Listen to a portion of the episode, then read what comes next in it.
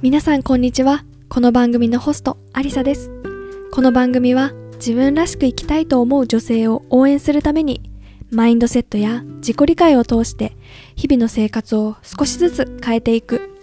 そして理想の自分に近づいていくためのヒントを私の経験と一緒にお送りしていきます。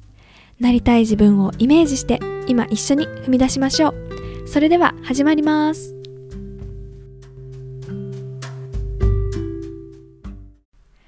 皆さんこんばんは。アリサです。いかがお過ごしでしょうか？8月入りまして本当にね毎日暑い日々が続いておりますが皆さんお元気でお過ごしでしょうか？本当にねあの35度6度っていうのが毎日こう天気予報で見えるようになってきて本当にね家から一歩出るのが危険な状態っていうことを思っております。なので私は本当にエアコンの下でしっかり体調管理をするなんて日々でございます。そしてねこうもあのいろんなね賛否両論賛否両論かがあったオリンピックもですねあの閉会式まで終わり、まあ、いろんな意見があったとは思うんですけど私としてはこうオリンピックのね出場されたアスリートの方のね勇姿を見てすごく元気をもらえたことも多かったなと思って無事終わったことに関してね私は良かったんじゃないかなっていうふうに思っています。そしてですねこのエピソードがリリースされる8月11日。この日がね特別な一日です。はい。なんでかっていうとですねこのポッドキャスト、えー、去年の8月11日にスタートしました。そう。なので1周年を迎えることができました。本当に皆さんありがとうございます。こうねなんか形式で言ってるんでしょっていう風に思うかもしれないですけど本当にねこの1年あの最初はねこう自分が再生するしかあのなかったぐらい誰が聞いてるんだろうなんてねちょっと半信半疑な思いでやっていた部分もあったんですけどこうね少しずつ自分の思いをねこう届けていくっていうことをね続けていった結果こう、ね、何人もの方からあの聞いてますとかねこうすごく好きですとかって言ってもらえることがあの増えまして本当にねあのありがたいです。私としてはこう自分の思いを話しているだけだけれどもそれが誰かのこうあの思いに心に届くっていうことがこんなに嬉しいことなんだなっていうのを最初はね去年の今頃は分かんなかったんですけどこうして1年続けることができて本当に聞いていただいてる皆さんに感謝の思いでいっぱいです。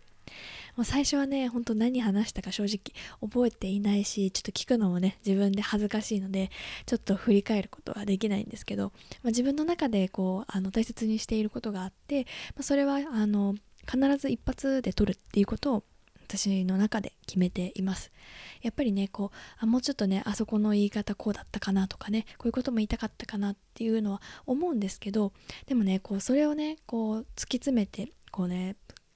パーフェクトを目指していると一生ね出せないなと思ったので始める時に自分の中で約束したこととしては1回で取ってそれを出すっていうことを自分の中で決めて始めました。あのね実際にこう1回で撮るっていうことでね何度もねああもう1回撮りたいなとかって思った時はあったししかもねこう1回だけねあの収録せっかくしたのにあの間違えて消しちゃったとかってねそういうのもあってあのまあねそういうこともあったんですけどまあこうその時にしか出せない二度とねやっぱ同じものって作れないんですよね。だからそういう面白さも自分の中であの見つけながら高校まで続けてこれました。本当にねこれからもあの自分の思いをねまた去年と考えてることは違うかもしれないしこれからも自分の考えは少しずつ変わっていくと思うんですけどその時々のねあの等身大の私をねちょっと発信していきたいなっていうふうに思っているのでまた引き続きお付き合いいただければ嬉しいです。はい。ということで、その記念すべき1年のあの1周年のところで今回お話ししたいエピソードとしては、えー、私のこれからについてお話をしようと思っています。でこれからっていうところなんですけど私は、えー、2021年の7月末をもってですね、えー、新卒でこう就職した会社を退職しました。でこれからこう今度の9月からですね約2年間イギリスにで生活をすることになっています。で私にとってこのイギリスで生活することがどういうことなのかそしてそれについてどういう思いで決断したのかっていうことをねちょっとお話ししようかなっていうふうに思っています。でこの今回ねこの私のイギリスで暮らすっていうことこれはね私にとってすごく大きなあの夢でもあったし、まあ、目標でもありました。でこの暮らすっていうのが自分の中で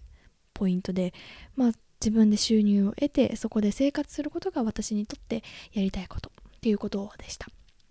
でねこれからあと渡航まであと3週間ぐらいなんですけど、まあ、日々ねこう準備を進めながら自分の思いをねこう整理したのでそのことをお話ししたいと思います。でまずこう海外で暮らすことっていうこと、まあ、そのことをこうやりたいなっていうふうに思ってる方多いんじゃないでしょうか。海外に行きたい海外で暮らしたい生活したいそういうふうに思っていませんか？私もそのずっと思ってました、うん、で、まあ、海外に行きたい暮らしたい、まあ、行きたい海外に行きたいですね。海外に行きたいっていうふうに言うとまあね本当に様々なんですよね。私もこうあの詳細に考えられてなかったんですけど海外に行くっていう一言でも言っても本当に様々だと思います、まあ、1週間どっか短期で留学行くっていうこともそうだしもうちょっとね長期で何ヶ月間行くっていうこともそうだし、まあ、それは語学留学っていうことで語学学校に行くのかそれともこう大学だとかね大学院に進学をするのかそれまたあとは現地でね就職をするのかあとは日本でねこう駐在員として派遣されていくのかまたはたまたねこう未来こう駐在員となる人と結婚するとかねその現地の人と結婚するとかねいろんなパターン。自分がね今学生さんなのか会社員さんなのかこうあの主婦さんなのか自分がねあのいる状況によっても大きく変わってくると思います。で私にとっての海外で海外に行きたいっていうことはまあその中でどれなんだろうっていうのをねクリアにするっていうところを最初始めました。でこの中でこうあの自分私の中で海外に行きたいっていう風なこう漠然とした目標がずっとあったんですけどそれをねもう少し具体的にどういう風に行きたいんだろうっていうことを考えるところからスタートしました。でね候補になったのはやっぱり最初あの自分で会社で働いていたので駐在員っていうこうあのカードがこう出ないかなとかねはたまたねこう、まあ、現地の人とあの出会いないかなとかね。あとは駐在員になりそうな人と出会いないかなとかね。そういうのも全部考えたんですけど、まあ、これら全部自分のコントロールできる範囲ではないなっていうことに気づいて、まあ、どうしてもこうあの、まあ、偶然の出会いとか偶然のあのものとかね、まあの自分の働いていた会社で駐在員になるっていうのも自分で全てをコントロールできないなっていうふうに思ってあこれはどれも難しいなっていうふうに決断しました。でそこからねじゃあ自分でどうやって海外で暮らすっていうことを実現するのかっていうことを考える中で、まあ、大学院の進学であったりとかあとは現地での就職を目指すとか、まあ、フリーランスとして働くとかいろんなあのー風な選択肢がまた見えてきました、まあ、それからねあの自分で今どうしていきたいかっていうことを考えて自分がこのままえー、まで働いてた会社を辞めて、えー、イギリスに渡るっていうところまでになりました。でじゃあ、まあ、そもそもなんですけどなんで私がこう海外で生活したいとこう思っているかっていうところをねもう少しあのお話ししようかなっていうふうに思うんですけどこれはですねこう私がこう、まあ、そもそもこうなんでこう海外で生活したいと思ってるのかっていうとやっぱりねこう学生の頃の経験が一番大きいかなっていうふうに思っています。で一番最初にこう海外で生活というかあの海外でパスポートを持ってね国外に出たっていうのは、えー、高校1年生の夏休みですね。で3週間、えー、アメリカのシアトル郊外の、えー、ところでホームステイをしました。でこれは学校の、あの研修プログラムの一環で行ったので学校何人だろうな？130人ぐらいですかね。結構大きな団体として行っで一人一家庭にこうホームステイさせてもらったっていうのが、えー、一番最初の海外の経験です。ですごくそれが強烈に覚えているのがあの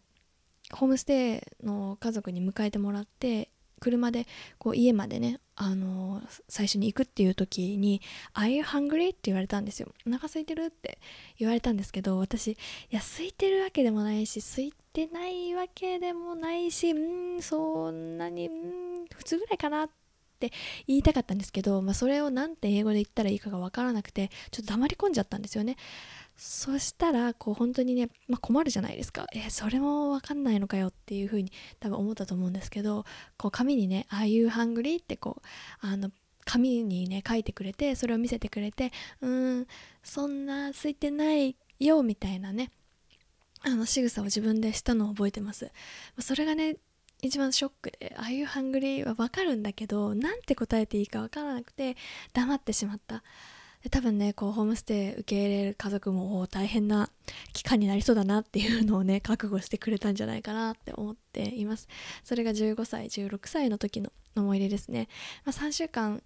いたんですけど、まあ、当時ねそこまで自分が何がしたくて行ったとかっていうのはあんまりこう自我がちゃんと芽生えてなかったというか目標を持ってこういうことをしたいああいうことをしたいっていうのがあんまりないまま行ってしまったので、まあ、あの本当に経験という形でねあの行かせてもらったっていうだけでちょっともったいないことをしたなっていうふうに今振り返ると思います。でそれからですねあの学生それが高校1年生の時でで高校の間、まあ、それからずっとね大学生になったら絶対海外でもっと生活したいっていうふうに思いましたでねきっかけはねやっぱ近所のお姉さんだったんですよね。で幼なじみのお姉さんが高校の在学中に1年間留学をしていてその彼女を見て純粋にねかっこいいなっていうふうに単純に思いました。バリバリねこう英語を話せてかっこいいな私もそうなりたいなってだから海外行ってあの英語を話せるようになりたいなってぼんやり思っていました。でそれから大学に入って大学に入ったのはね私あの震災の年なんですよね。2011年の3月に高校を卒業して4月から学校が始まると思いきや更新されねすごく大変なことがあって、まあ、直接私は被害はなかったけれどもいろんな問題が起きて実際に学校が始まったのはね5月の下旬頃でした。で、まあ、それから自分のこの部活にすごく熱中したりとかして、まあ、留学っていう夢もねやめようかなっていうふうに思ったんですけどやっぱりねずっと行きたいっていうふうに思っていたからやっぱり留学は行こうと思って決断しました。でね悩んその時ね悩んだ理由があのすごく仲良かったこう部活の子たちと卒業の年が分かれちゃうなっていうふうに思ってうじうじしてたんですよね。あ同じタイミングで卒業したいなって。でここで何があの起こるかっっていうと私これまで他の人と違うっていうことをやったことがなかったんですよね。中学校入っでで高校へ進学してで高校から大学に行く時も別に何も考えずにあの周りがみんなこう大学へ行くっていうような環境だったから行っただけで別にこう大学に行きたいその国内の大学ですよ。しかも海外の大学っていう選択肢も自分の中ではなかったしなんか何も考えずにって言ったらすごくあれなんですけどあんまり自分の将来がどうなりたいかっていうのを考えずになんとなくこう周りがそうしてるからっていう風なあな感じで来ていたんですね。だから別の人別の人、他の人とあの違う道を取るっていうのがやったことなくってだから浪人も絶対あの自分にはできないっていう風に思っていたしこう、ね、同級生が大学へ進学してあの楽しく過ごしてる中一人でこう勉強はできないなと思って浪人もあの選択肢から外していたんですよね。で私はそこで初めてこう自分がこう大多数の、まあ、同学年の大多数の人と同じ決断をあの同じことをするっていうところから外れたっていうのが初めての経験でした。でなんでこうあの決断をできたかっていうとまあこうねたった1年って思っちゃうかもしれない。ん？たった1年？うん。たった、うん、1年。って長く長い人生の中でおいたらたった1年って思えるかなっていうふうに思ったんですよね。大学で実際にねこうやってる時はあのもう一緒に卒業することがこう絶対に絶対的なね大事なことって思うかもしれないけれども、うん、実際にはこう人生のね長いスパンで考えた時にその1年ってこう大きな差にならないんじゃないかなって思ったんですよね。こうその時のその瞬間で見ればまだ学生な自分と先に就職をしている自分あの周りの友達っていう点でこう差がついてこう置いてけぼりになった気分になるかもしれないけれどもそう本当にそうかなって思ったんですよね。でそうした時にこう、まあ、そこの瞬間だけ切り取れば自分はこう出遅れたように思うかもしれないけれどもきっとその経験をもっと大きく羽ばたかせるために自分を羽ばたかせるために使えるんじゃないかと思ってそこで決断しましたで、まあ、当時を振り返ってみて今こう振り返るから言えるっていうところもあるんですけど、うん、すごくねあのいい決断をしたなって自分でも思っています。で当時の決断がなければ多分今こういう風に、うん、今ここにいないだろうし、うん、自分の人生の中で下した決断の中で本当にあのすごくいい決断だったの一つだったなっていう風に思います。でそれで2013年ですね。2013年でこうちょうどねこうドラマチックなんですけどあのイギリスに留学に行くっていう日をね私の誕生日だったんですよね。で20から21になる時21歳の誕生日を、えー、日本で迎えてそして着いた日も、えー、あの日本イギリス時間で、えー、自分の誕生日っていうような状況でした。でなんかもう一個ドラマチックだったのはこうホームステイさせてもらったんですけどホームステイ先に男の子と女の子2人お子さんがいてその男の子が私と同じ誕生日で当日着いた日が彼の誕生日であの少しねケーキをシェアしてもらいました。すごくねあのそれも素敵な思い出になっています。えということでこうホームステイって結構いろんなね話があの怖い話があると思うんですけど私は幸運にもねこうすごく温かい家庭であの半年間家族のようにあのステイさせてもらいました。で特にねあの印象的だったのがこうホストマザーの存在でした。で彼女は、えーと、イタリア出身でで就職かな？就職か学生の時か忘れちゃいましたけどそれでイギリスに来て旦那さんに出会ってそこで結婚してお子さんを育てながら過ごしているっていう感じだったんですけどあの彼女は、えー、仕事をあのストップさせて子供と過ごす時間を大切にしたいっていうふうに当時やっていたのですごく一番話す機会が多かったんですよね。でいろんなことを話しました。で特にこう、ま価値観の話もそうだしあの旦那さんとの家族のこととかいろんなことをあの教えてくれてですごく私の中で印象的だったのがこう旦那さんに対するこう考えとかだったんですよね。で一つすごくあの印象的だった出来事がこう旦那さんがねある日こうご飯を作ってくれたんですよねみんなにあのホストマザーが普段いつも作ってるんですけどその日はホストファザーあのみんなにご飯を作ってくれてで美味しいね美味しいねって食べて終わって片付けしてた後にこうあのホストマザーと2人だけになるシーンがあってちょっと焦げてたねみたいな。そのベーコンだったかな？ちょっとベーコンこうクリスピーすぎたよねみたいなことをホストマザーが言ってて、まあ、確かにそうだなって思ったんですけど別に誰もね何も言わなかったんですよ。でもでホストマザーとしてはちょっと焦げてるって思ったけれどもでもそれ言ったらねこうせっかく作ってくれたのに悪いしまた作ってくれなくなるからね言わなかった。うんって言っていてあこれってなんか日本のあの結構本音と建前じゃないですけどそういう考えに似てるなっていうふうに思ったんですよね。私こう本音と建前って日本だけの文化だと思ってたんですけど、まあ、あの世界でもこういろんな人によってこう考え方があるのと同じようにあこういうふうに考える人っているんだと思って言語が違っても同じなんだなっていうことを知ってすごくあのそれがあの思い出に残っています。それが私の大きな発見でした。で、えーと、ホームステイさせてもらったことによって本当にあのイギリスでの家庭がどんな感じなのかどういうふうな過ごし方をしているのか何を大切にしているのかっていうのを肌ですごく感じられたことそれが大きな財産となりました。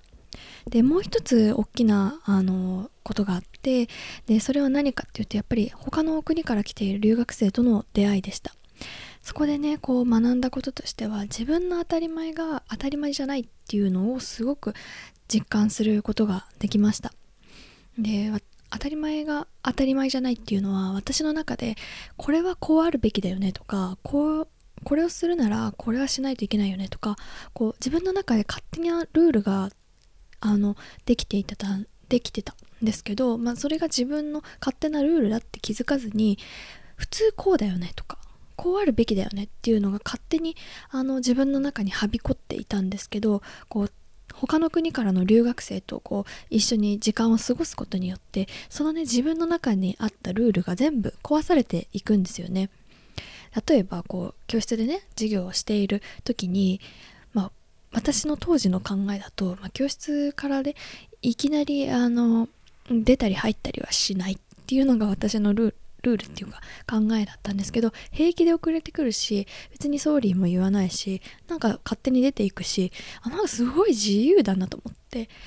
授業かのこうね途中で行ってたり入ったりする時はちょっと一言言って許可をもらって出るみたいな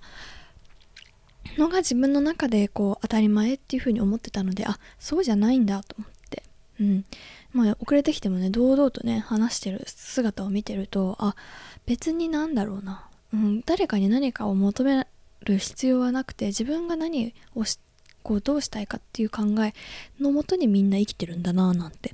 思いました。であとあのー、すごくあの刺激的だったのは本当にいろんな国からあの来てる学生と会えたんですね。で私が行ったのは語学学校だったので本当に年齢もあの上から下まで本当にバラバラ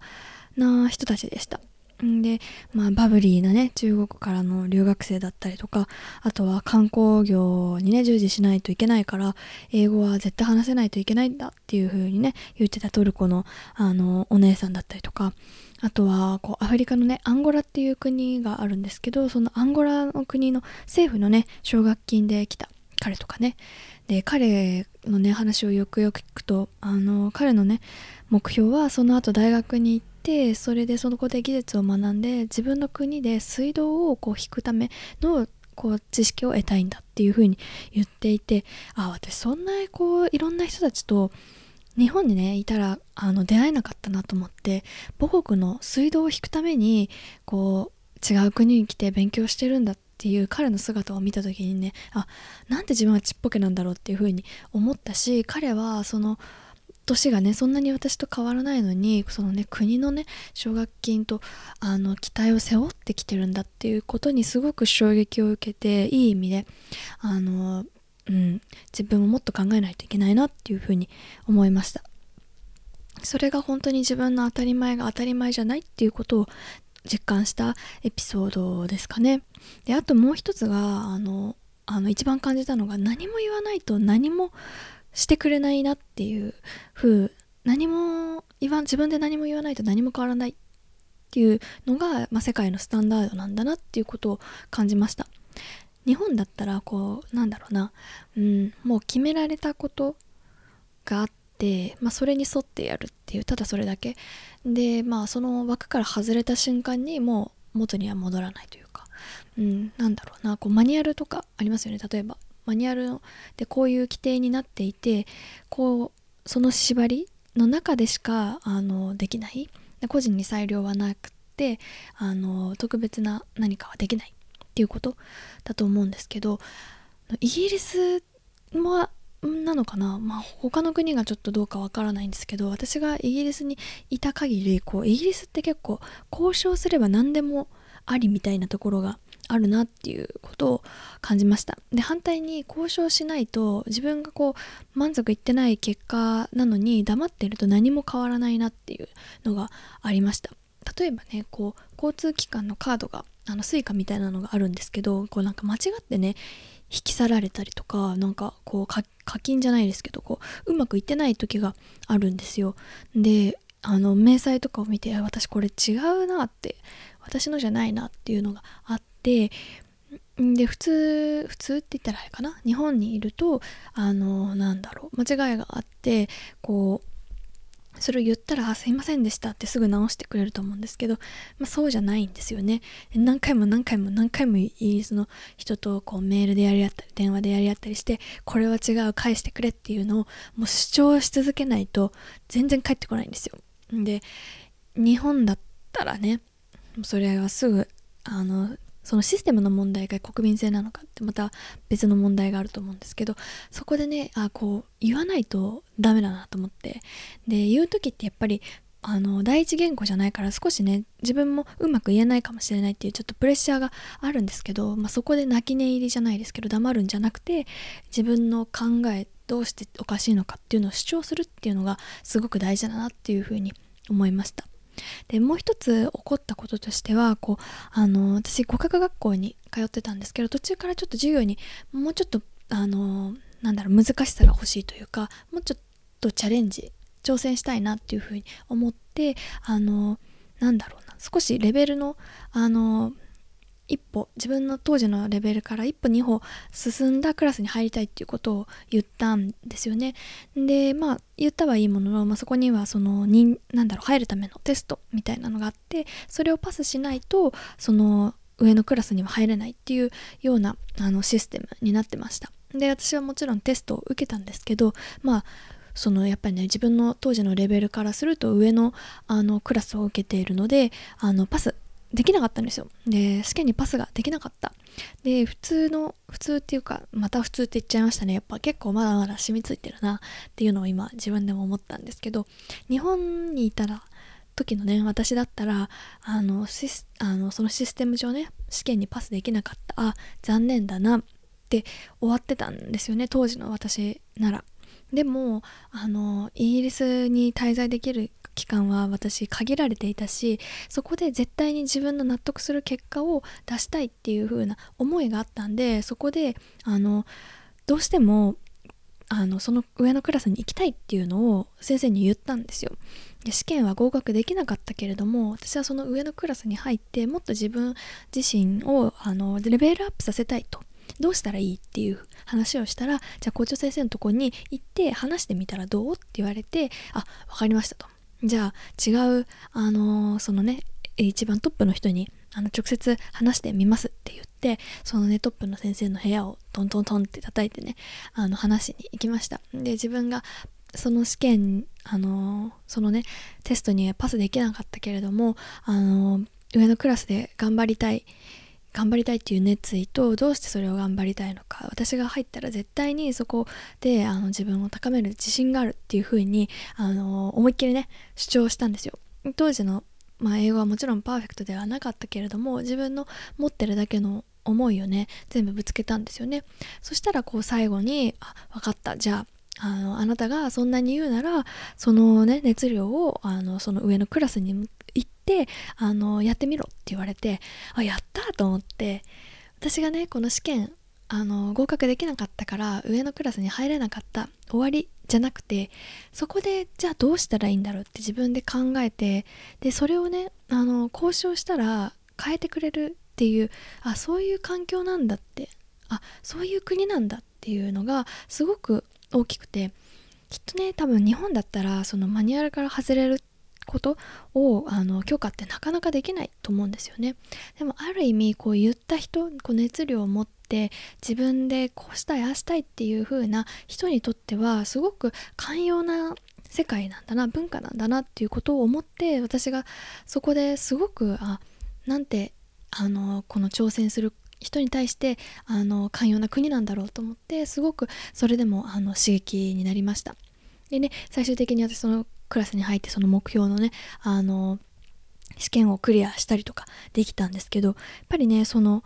何も言わないとあの変わらない。逆に自分の思いを伝えればこうそのね思いを実現させてくれる文化なんだなっていうのをすごく感じました。これはね本当に他あの国もそうなのかもしれないしもしくは日本でもそういう環境あるかもしれないんですけど当時のね私にとってはすごくあの大きな意味があった出来事だったなっていうふうに思っています。それがねそういうあのいろんなことが重なって私がすごくイギリス滞在していた6ヶ月っていう期間なんですけど、まあ、短いと感じる人も長いって感じる人もいると思うんですけど私にとってはすごく意味のある半年間だったなっていうふうに思っています。だからこそこうイギリスで過ごしたその経験がまた自分をこう高めてくれるんじゃないかと思ってまたイギリスに行きたいなっていうふうにずっと思ってた理由です。うん、ちょっとね長くなりましたけどそんな感じですね。でえっ、とあとまあここまでがどうして私があのそのイギリスっていう国そして海外に行きたいかのねもともとのあの理由なんですけど、まあ、じゃあね実際に行くってなった時にまあ超えなきゃいけないハードルいくつかありますよね。で特に私にとって大きなハードルだったのは、まあ、やっぱりあの学生ではなくてこう会社で働いてるっていうところでした。で、まあ、就職活動をしてであの学校卒業してすぐから働き始めた会社を辞めるっていうことそれがすごくあの一番大きいハードルにやっぱりなりました。で転職もしたことがないしあの就活っっていうのはこう学生の時にやった学生時代頑張ったことを言うっていう就活しかやったことがなかったからこれから先自分がどういうふうにねやっていけばいいんだろうかっていうのはもちろん不安もあったし自分に何がそのね違う会社で提供できるかっていうのってわからないなと思ってすごく悩んだんですよね。学生時代の時の就職活動っていうのはこうポテンシャル採用というかこう会社に入って活躍してくれそうな人あのまだ社会人経験はない人をこう取ってくれるじゃないですか日本の就活って。だからそこのポテンシャルがの採用がないっていう点でじゃあ自分は何をねこう持ってるスキルを提供できるのかわからないなっていうふうに思ったんですよ。でだからこう新卒でね入れた会社を辞めるってすごくあのもったいないっていうねやっぱり周りからのプレッシャーもありました、うん。まあ、割とねこう親の世代友達の親とかもね「えー、やめちゃうの?」なんてねいうふうにこう思っていたかなって思いますでもねこう、まあ、そういうふうには思うんだけれども、まあ、このままねここで私働いていて私のやりたいことって実現できるのかなとか私って満足できるのかな幸せなのかなっていうのを考えた時にあやっぱり違うなって思ったんですよねやめるのも怖いけれどもそれ以上に同じあのこのなん嫌だなってなんか違うことをやりたいんだよな海外に行きたいんだよなっていう思いをあと何年も続けるっていうことそれ自体が私怖いなっていうふうに思ったんですよね。もうそうやってずっと海外で働きたいって学校を卒業する時からずっと思ってきてこれまで何年も経ってまだ同じところで働いてるって思った時にあれ私これあと何回やるんだろうって思ったんですよ。だからこうあなんとかして自分が海外に行くっていうことを実現させるために前に進めないといけないなっていうふうに思いました。でまあこう働いて一番ね最初に就職した時はこの会社に入れば海外で働けると思って就職したわけなんですけど実際にね入ってみると会社の仕組みの中の話とかもう人事の話とか何年目でどれくらいになってでどうなるかっていうのがね、まあ、私日系に働いてたのでもうもうわかるんですよね。何年目になるとこうなって大体何年目ぐらいになったらこれくらいの給料これくらいのポストにで駐在は何年目ぐらいだとかっていうのが分かってきたところでどうしそれはね分かってきたところでこうあ私のね描く未来と違うなってことに気づいたんですよ。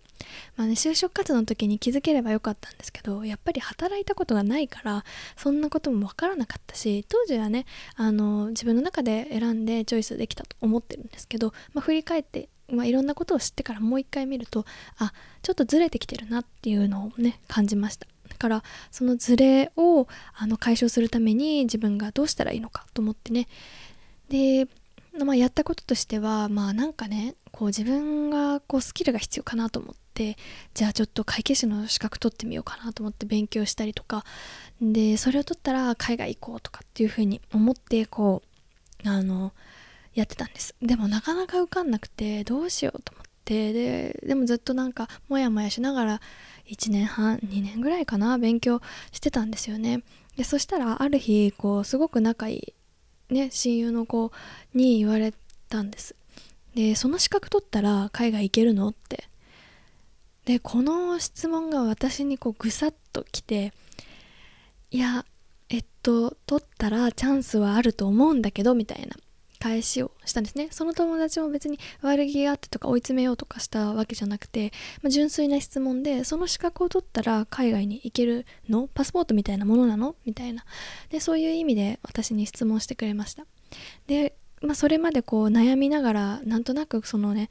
勉強をしてズルズルしていたんですけどそこでこうカチッとね何かがあもう一回考える必要があるなっていうふうに思ってあ私なんかこうなんとなく逃げていたなって本当にこう海外に行きたいっていうのを資格が取れたら何々ができたらこうねあのなん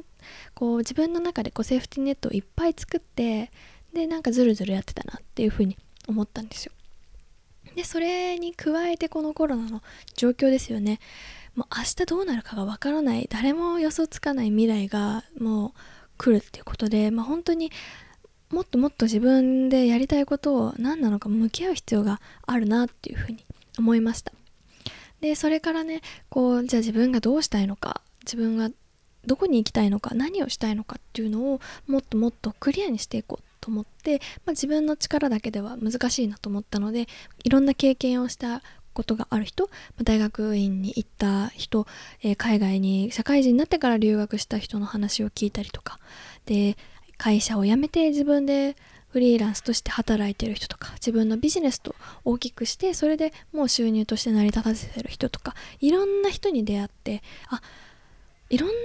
人生あるんだなって。私これまでまたやっぱり会社員になってまた周りと違うことをできなくなっていた自分がいたけれどもあ自分が本当にやりたいことをやったっていいんだっていうのをやっぱり新しい人たちの出会いによってまた気づかせてもらったっていう感じなんですよね。うん、で怖くないのって質問もされます。失うものあるんじゃないですかって。うん、で不安がないわけじゃないですもちろん。私にとってもこのこれからの2年間っていうのはもう想像つかないしうんなんだろうな、うん、よあの何全部ね把握できるわけじゃないからわからないけれども不安ももちろんあります。でこのコロナの状況もあります。すぐにね日本に帰ってこれないっていう時もあると思います。でもそれ以上にこの経験を通してその先にまた新しい自分に出会えると思ったらあそっちの方がこう自分はワクワクするしそれに挑戦してみたいなっていうふうに思いました。だからこそこう会社を辞めるっていう自分の中で一番大き大きかったハードルがこう取れたかなっていうふうに思います。でねやっぱりねこう友人にすぐ会えなかったり家族がね何かあった時にこう飛んでこれないのはすごくあのきっとねそういう現場になったらこう胸が張り裂ける思いになると思うんですけど、うん、それをねあのそれを超えてでも自分のやりたいことをやってその大切な人たちと入れる時間を一生懸命大切にしていきたいなっていうふうに今あの渡航前の3週間前ぐらいなんですけどそういうふうに今は思っています。という形でね、まあ、今このこういう状況でなかなか海外旅行とかね海外留学とかっていうのがなかなか難しい状況ではあるし自分が行きたい国がねこう受け付けてなかったりするっていう点ですごくあの歯がゆい思いをしてる人も多いと思うんですけどまああの本当にねあのいろんなあの探せばねいろんなあの選択肢があるんだなっていうことを私も気づいて行きたいじゃあ実現させるために何がやったらいいんだろうってどんどんね具体化させるとやっぱりすごくモチベーションも上がるしあの想像するだけでワクワクするしそのワクワクがねまた新しい自分にねこう推し進めてくれる。そんなことをねこの1年間考えて今に至っています。という感じで今日はねあのこれから私がイギリスに向かうということでまあそういうふうに至った経緯。でそれ過去にどんなことがあったのか。そんなことを今日はお話ししてみました。これからね、イギリスでの生活についても少しずつこのエピソードの中で織り交ぜながら話していきたいと思います。今はね、こう残りの日本のあのものすごい暑を暑い夏を体験してあの太陽を浴びて、えー、ちょっと曇りがちなイギリスに向けてチャージしていきたいと思います。ということでね皆さんがあの気になっていた気になっていてくれていた人もいると思うんです。このイギリスのね、どうしてこう決断したのか。そんな思いがね、あの今日はお伝えできたかなっていうふうに思います。でね、もしあの自分もこういうふうにしたいんだとかね、あのこういうふうに思ってんだけど、どうっていうのがあればね、ぜひ、あの、私にね、あの、インスタグラムの DM、あの、でもいいので、ぜひメッセージいただければ、あの、私のさん、あの、一意見ですけど、参考になればと思ってアドバイスできるかなっていうふうに思います。そんな感じで、今日はこの辺で終わりにしたいと思います。今日も聞いていただいてどうもありがとうございました。また次のエピソードでお会いしましょう。バイバーイ。